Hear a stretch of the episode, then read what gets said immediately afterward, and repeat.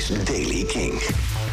Vanochtend zijn er opklaringen, maar daarna komen er ook stapelwolken. In de loop van de middag neemt de bewolking verder toe. Temperatuur 17 graden in het noorden, 21 in het zuiden.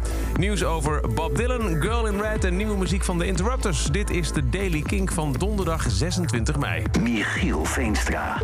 Bob Dylan heeft zijn 1963 klassieker Blowing in the Wind opnieuw opgenomen voor één gelukkige luisteraar. Heeft alles te maken met een nieuw audioformat.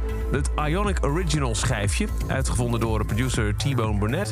Eh, een beetje een hybride tussen een, een ouderwetse vinylplaat en een cd. Schijnt helemaal te gek te zijn. Eh, dat moet het helemaal gaan worden. En eh, speciaal voor een one-of-a-kind Ionic Original... heeft Bob dus opnieuw Blown in the Wind opgenomen. Die gaat op een veiling en wordt verwacht zo'n 6 ton à 1 miljoen pond voor betaald.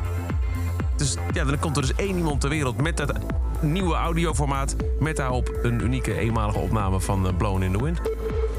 Girl in Red moest toch haar concert van 10 mei jongsleden in Tivoli-Vredenburg... de dag ervoor afzeggen vanwege stemproblemen. Maar ze komt terug. En hoe? Gisteren bekendgemaakt. 5 april 2023 staat de Noorse singer-songwriter in AFAS Live.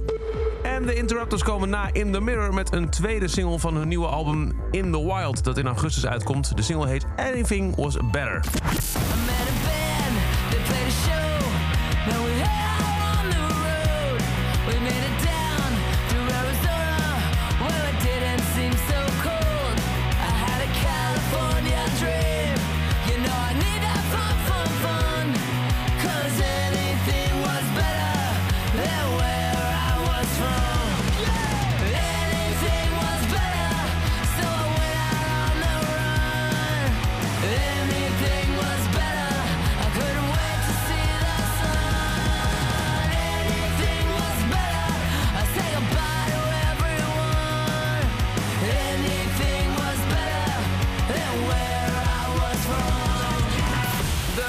Interrupters, Everything Was Better. En tot zover deze editie van de Daily Kink. Elke dag een paar minuten bij met het laatste muzieknieuws en nieuwe releases. Niks missen? Luister dan elke dag via de Kink-app, kink.nl... of waar je ook maar naar een podcast luistert. En voor meer nieuwe muziek en muzieknieuws is er s'avonds om 7 uur Kink in Touch.